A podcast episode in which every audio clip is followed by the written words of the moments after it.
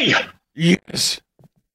Do me a favor, okay? Let's have a conversation. Okay. Okay? Do me a favor right now, right off the top of your head, Bunny, describe the Criterion Collection to me. Describe the Criterion. Criterion is trying to fill a niche in the home video market by being the more pretentious of DVD Blu-ray offerings. Okay, that's pretty good. That's a good description, I would say. Well, according to Bing, because I Bing things instead of Google, because I want to be different. Anyway, according to Bing, the Criterion Collection was created to cultivate, and I quote, important classic and contemporary films.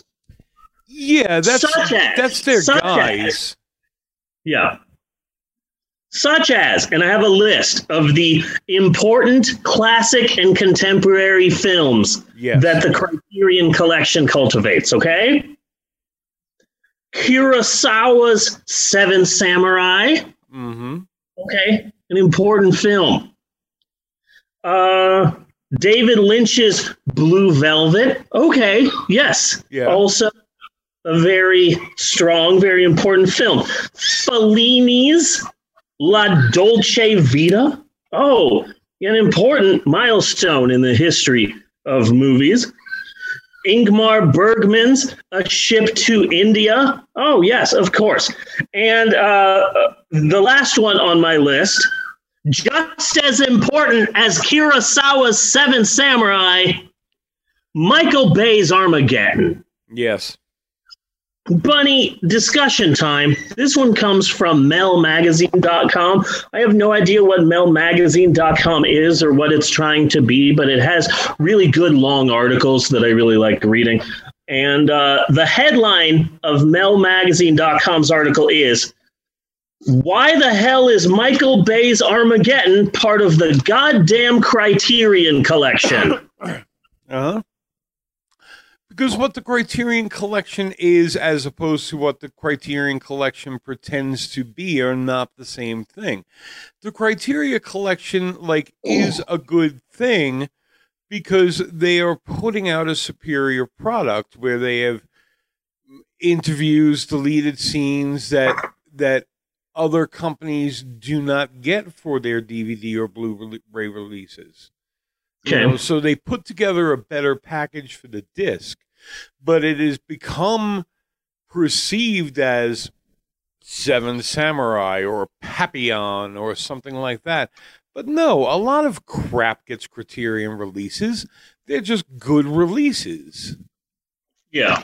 You know, so, I mean, it's nice to get features that you could not get anywhere else for Tank Girl.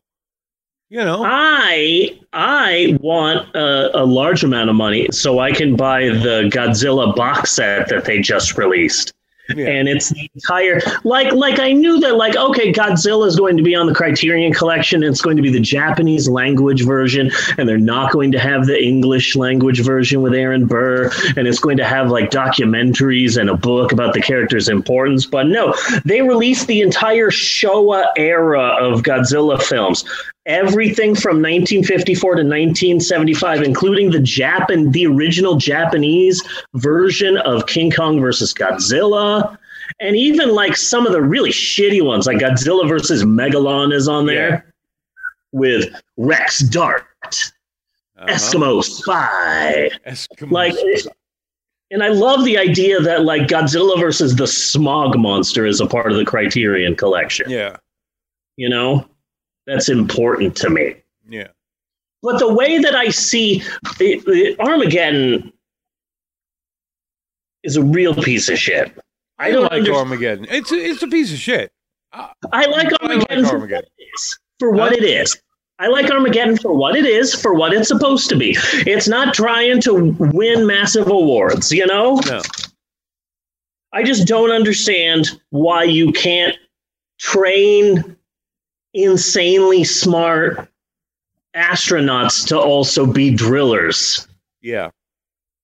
Instead, you have to find these backward hick drillers and teach them to be super smart astronauts. I don't understand that, but the man directed the two worst Teenage Mutant Ninja Turtle movies. Yeah. And that's a lot. They're fucking NASA. They can figure out how to drill a goddamn hole. Yeah. Ridiculous. The way that I see Armageddon being a part of the Criterion Collection is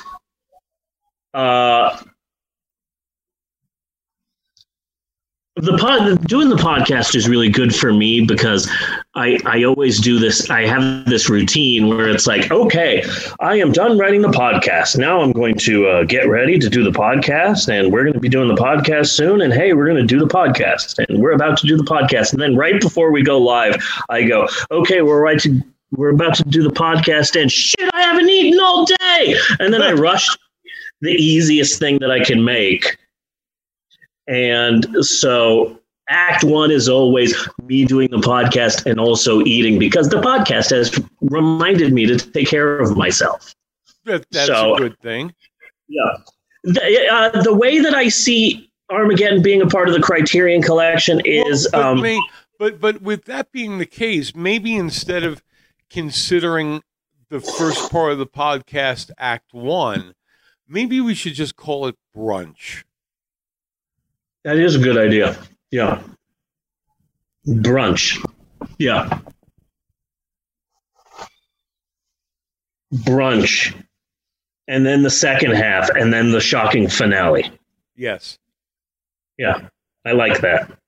The way that I see the prestige. The prestige. That's good. I like that. The way that I see Armageddon being a part of the Criterion Collection is I was reading a book about SNL, about Saturday Night Live, and they said, oh, hey, a lot of people come up to me and they're like, hey, it's really cool that you had this indie artist on. It's really cool that you had this indie band on. And why don't you do that anymore? Why don't you do that all the time? And the producer guy, whatever that was being interviewed, said that, we can't have that all of the time. Otherwise, no one would watch the show. So in order to have the indie artists, we need the occasional Taylor Swift and Justin Bieber. Okay. You know? So it's like, hey, you're releasing these Ingmar Bergman films, but also what pays to keep the lights on? You also need to release Armageddon. Yeah. Mm-hmm. You know? Right. I think that's why Armageddon is a part of the Criterion Collection. But I would agree. Well, again, like I said, the Criterion Collection releases a lot of crap in the best way possible. You know, but it's more like we like the idea of the Criterion Collection than what the Criterion Collection is. And don't get me wrong. Don't make it sound like I'm really bitching on it. I mean, they're better releases than we get anywhere else. They're nicely done, you know?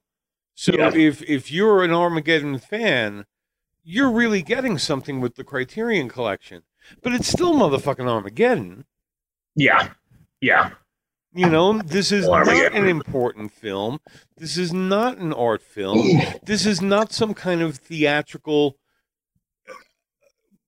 movie achievement that is being honored by being on the Criterion Collection. Yeah. But if you're a fan of the movie, the Criterion Collection is the way to go. I would like a really nice Scott Pilgrim Criterion Collection. Oh.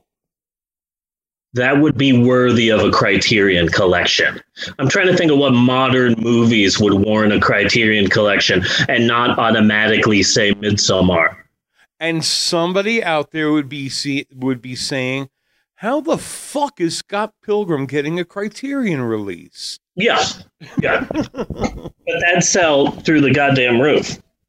Yeah. Yeah, so I just wanted to discuss this. Armageddon's a part of the Criterion Collection. That's a bit weird. Yeah. That is a bit weird. I would like to see like a subsection of the Criterion Collection just for like the Criterion Collection release of Mac and Me. Yeah. You know, and just do like a subcategory of here are movies that would never be considered a part of the Criterion Collection. We're going to give them a Criterion Collection. Here's the Criterion Collection of The Room. And here's just kind of, yeah. And just kind of be it like, all right, here's the Criterion release. This is as good as it gets. This is Mac and Me.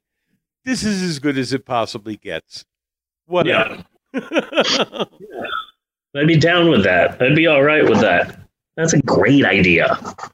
I remember something that used to give me a laugh back in the day, especially listening to these two hillbillies do a podcast called Dead Pit. When Blu-ray was first getting hot and it was first getting big and everything was getting a Blu-ray release and everybody would... I remember them reviewing and saying how good the Blu-ray release of Texas Chainsaw Massacre was.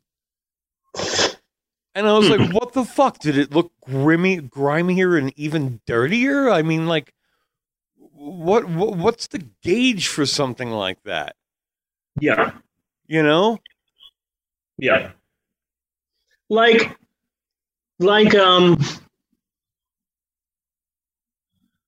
I can't imagine, I couldn't imagine seeing a really beautiful high-def, like 4K restorative version of It Came from Hollywood. Right, exactly. Yeah, and, you know, I always watched that on UHF, and when I wasn't watching it on UHF, I was watching a beat-up VHS cassette tape. Yeah. I would put it in a goddamn machine. I can't imagine watching a good version of that. Yeah, and if we're talking about certain movies, like Texas Chainsaw Massacre or Night of the Living Dead or anything like that, if you give it this really clean, crisp, aren't you taking away from the movie? Yes, you are. You absolutely, you absolutely is. You're right, is what you are. 100%. I mean, granted, these movies are shot this way because they just didn't have the money, but they then turned that into an artistic expression where that is how that fucking movie looks now. Yeah. And that's all there is to it. So if you clean it up and make it pretty or anything else, it's like, no, you're actually hurting this. Yeah. Yeah. That makes a lot of sense. Anyway. So that's our Criterion Collection bit and cut on that.